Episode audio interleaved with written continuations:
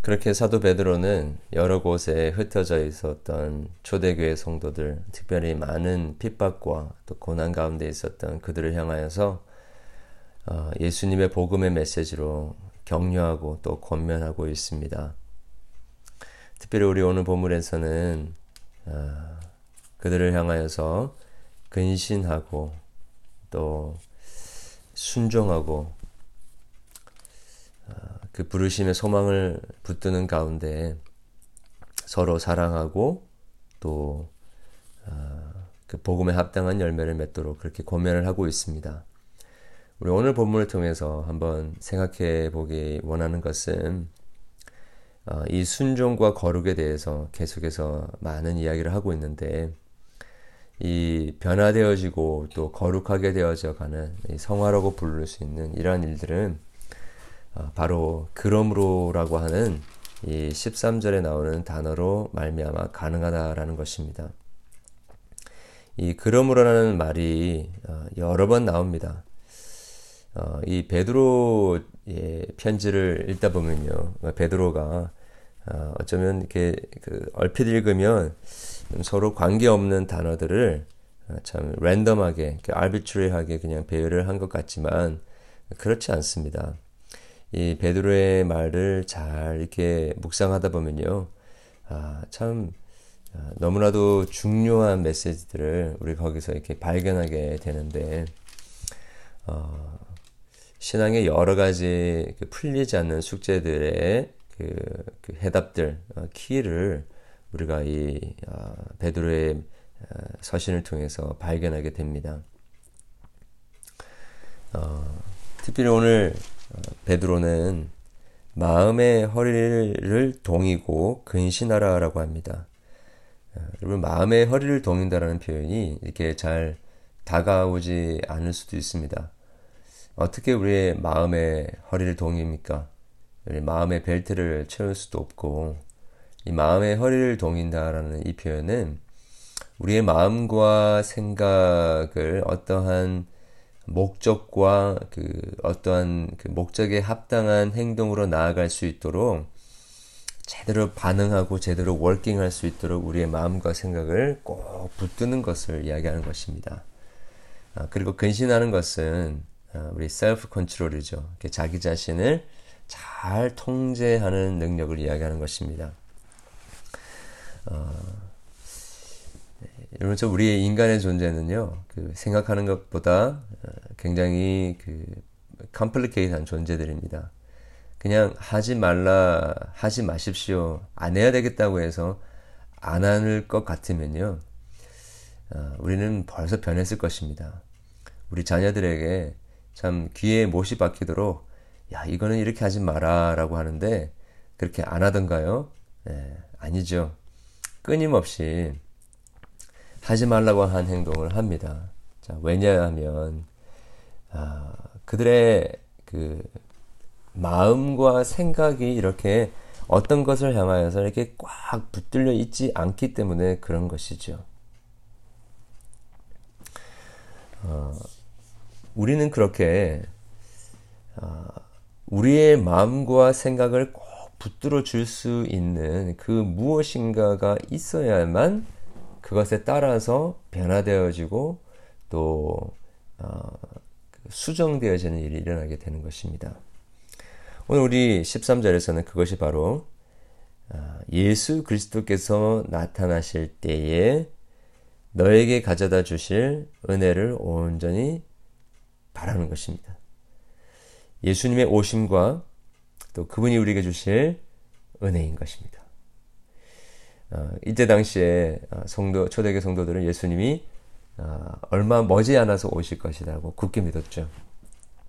이러한 예수님의 오심에 대한 그 기대 그리고 주님이 오실 때 우리에게 주실 그 완전한 은혜 어, 이것을 우리가 붙들 때 비로소 어, 우리의 마음이 컨트롤 되어지고 또 모든 행동이 그렇게 통제될 수 있다라는 것입니다. 그래서 사도 베드로는 이제 모든 사욕을 버리고 순종하라 라는 것입니다. 거룩하라 라고 하는데 이 14절과 14절에 보십시오. 이, 어, 왜 그렇게 할 수 있다라고 합니까? 이제 너희가 순종의 자식이다라는 것이죠. 하나님의 순종하는 자녀가 되었다라는 것입니다. 그리고 우리를 거룩하게 부르셨다라는 것입니다. 어, 이렇게 하나님의 양자됨과 또 우리를 거룩하게 부르신 하나님의 이그 어, 절대적인 어, 우리의 거룩하시게 하시는 그 능력 안에서 우리는 이제 순종할 수 있게 되어지고 또 거룩하게 될 수 있다는 것입니다. 이 우리 하나님 안에서 변화된 신분과 또 그 신분에 합당한 그 삶에 대한 명령이 계속해서 이렇게 어, 섞여져서 나오는 것을 우리가 보게 됩니다.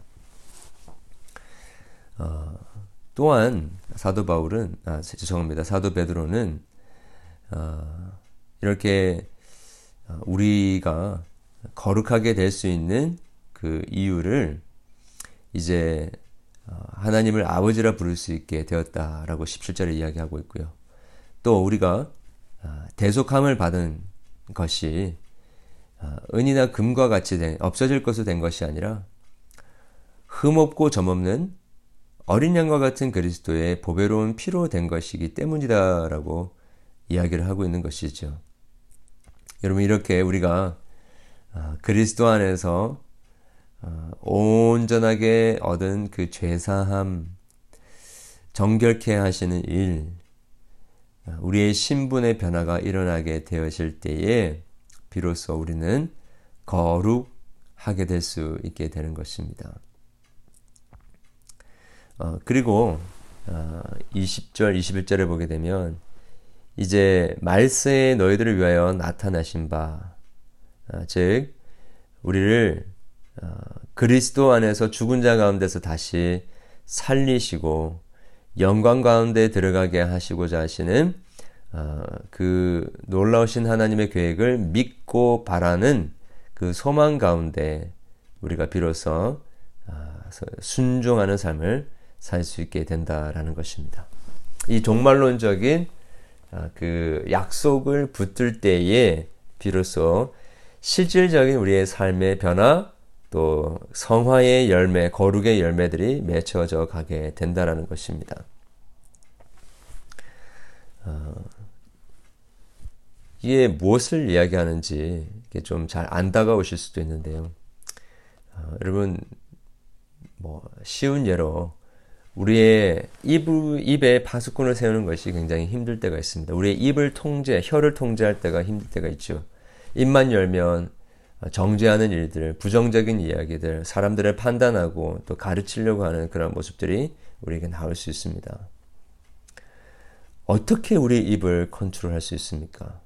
그냥 내가 아유 이 혀를 어, 좀 잘 통제를 해야 되겠다라고 해서 잘 통제가 되던가요?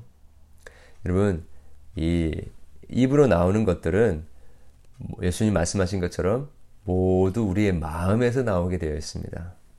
그러니까 우리의 마음이 이 예수 그리스도의 죽으심과 부활의 그 소망에 딱 붙들어 있지 않으면요. 그냥 생각 나온, 생각하는 대로 다 나오게 되게 되는 것입니다. 그냥 아무 생각 없이 말하다 보면요. 항상 실수할 수 있고 사람들을 죽이는 이야기를 할 수밖에 없는 것입니다.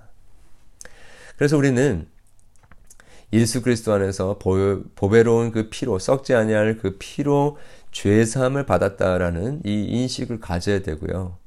그리고 우리가 이제 그리스도 안에서 주님이 살아나신 것처럼 이제 새로운 존재가 되었다. 더 이상 아, 내 마음대로 살아갈 수 있는 존재가 아니라 성령의 소유의 지배를 받고 살아가야 하는 새로운 존재가 되었다라는 그러한 인식. 그리고 이제 내가 사는 삶은 정말에 하나님께서 우리에게 허락해 주실 영원한 생명을 사는 삶이다.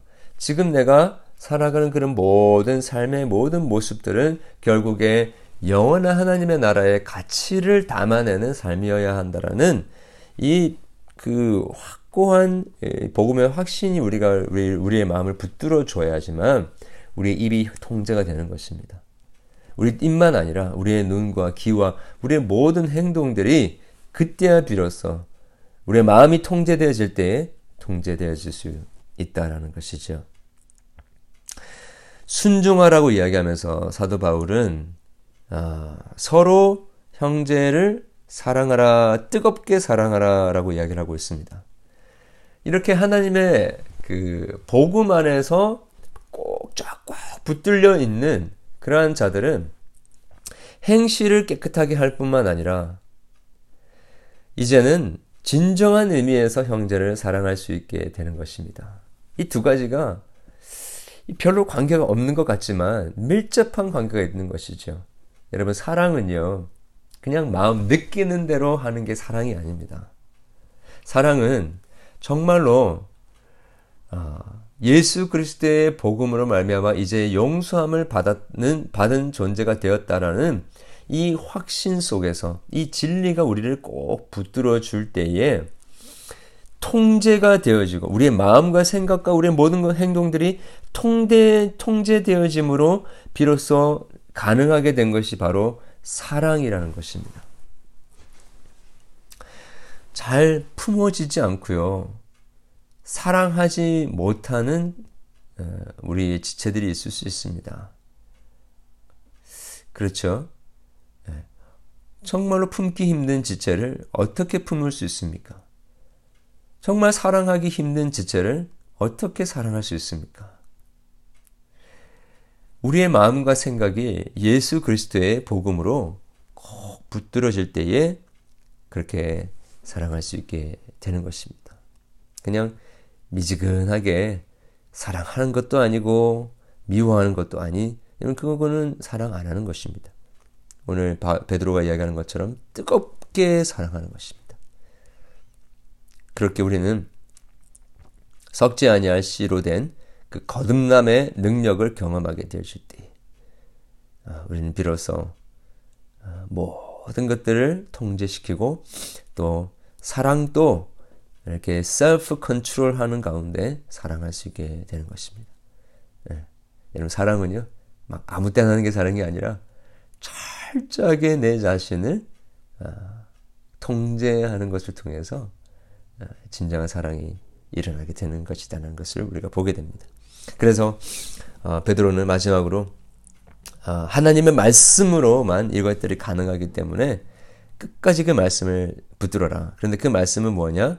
내가 너에게 전한 복음이다. 라는 것입니다. 예수님의 죽으심과 그의 부활하심과 그리고 곧 오실 그 일들에 대한 일들이 이야기가 바로 복음이죠. 이 예수님의 복음을 끊임없이 우리의 삶 속에서 아, 매 순간 선포하고 그것을 묵상하고 그것들 안에 거하려고 할 때에 비로소 우리의 마음이 붙들어지고 우리의 생각이 붙들어지고 우리의 행동이 붙들어지고 우리의 입술이 붙들어져서요. 비로소 사랑하게 되어지고 소망 가운데 모든 일들을 감당하게 될 수 있게 되는 것입니다. 진정한 의미에서의 거룩과 순종과 변화가 일어나게 되는 것이죠. 우리 오늘 이 말씀 붙들고 어, 정말로 어, 위대하신 하나님의 어, 거룩의 역사가 우리의 삶 속에 실질적으로 경험되어지는 일들이 있기를 주님의 이름으로 축원합니다. 기도하겠습니다. 하나님 아버지 감사함을 드립니다. 오늘 우리에게 주신 이 귀한 말씀 붙들고 우리의 삶이 거룩하게 되어지고 어, 순종의 자녀들로서 이제 참으로 순종하며 절망과 불평과 원망의 삶이 아니라 참 소망과 또 주님 주시는 하나님의 나라에 대한 영생에 대한 확신을 가지고 오늘 또 그렇게 우리에게 당하는 모든 도전들과 또 핍박과 어려움들을 잘 이겨내며 승리하는 자들 될 수 있도록 도와주시옵소서. 우리 사랑하는 교우들의 삶 속에 아버지 이러한 여러 가지 어려움에도 불구하고 복음을 선포하며 복음을 살아내는 역사가 있게 되기를 간절히 소원합니다.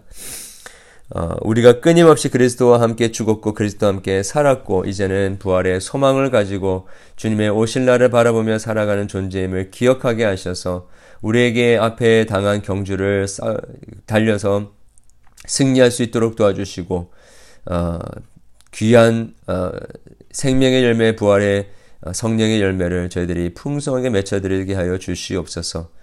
우리 사랑하는 교들 중에 육신의 연약함으로 또 여러 가지 질병으로 또 마음의 아픔을 가지고 주님 앞에 부르짖으며 나아가는 지체들이 있사오니 오늘 또 이 놀라운 소망의 복음의 메시지들을 우리에게 선포해 주셔서 우리의 마음을 동이게 하시고 근신하게 하여 주셔서 참 주님 주시는 기쁨과 주님 주시는 참된 치유의 능력을 경험하게 도와주시고 이 세상을 산소망을 가진 자들로 살아갈 수 있도록 도와주시기를 소원합니다.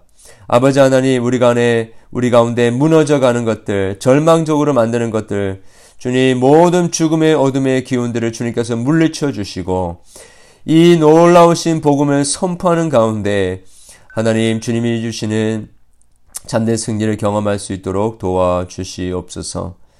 아버지 하나님 오늘 또 주님 앞에 가지고 나온 우리의 모든 기도의 제목들 주님께서 들어 응답해 주시기를 간절히 소원하옵고 주의 탄식하시는 성령 하나님과 기도들을 하는 모든 우리의 기도의 제목들이 하늘의 뜻이 이 땅 가운데 이루어지듯이 이루어지는 도구로 사용해 주시옵소서 예수 그리스도 이름으로 기도드렸습니다. 아멘.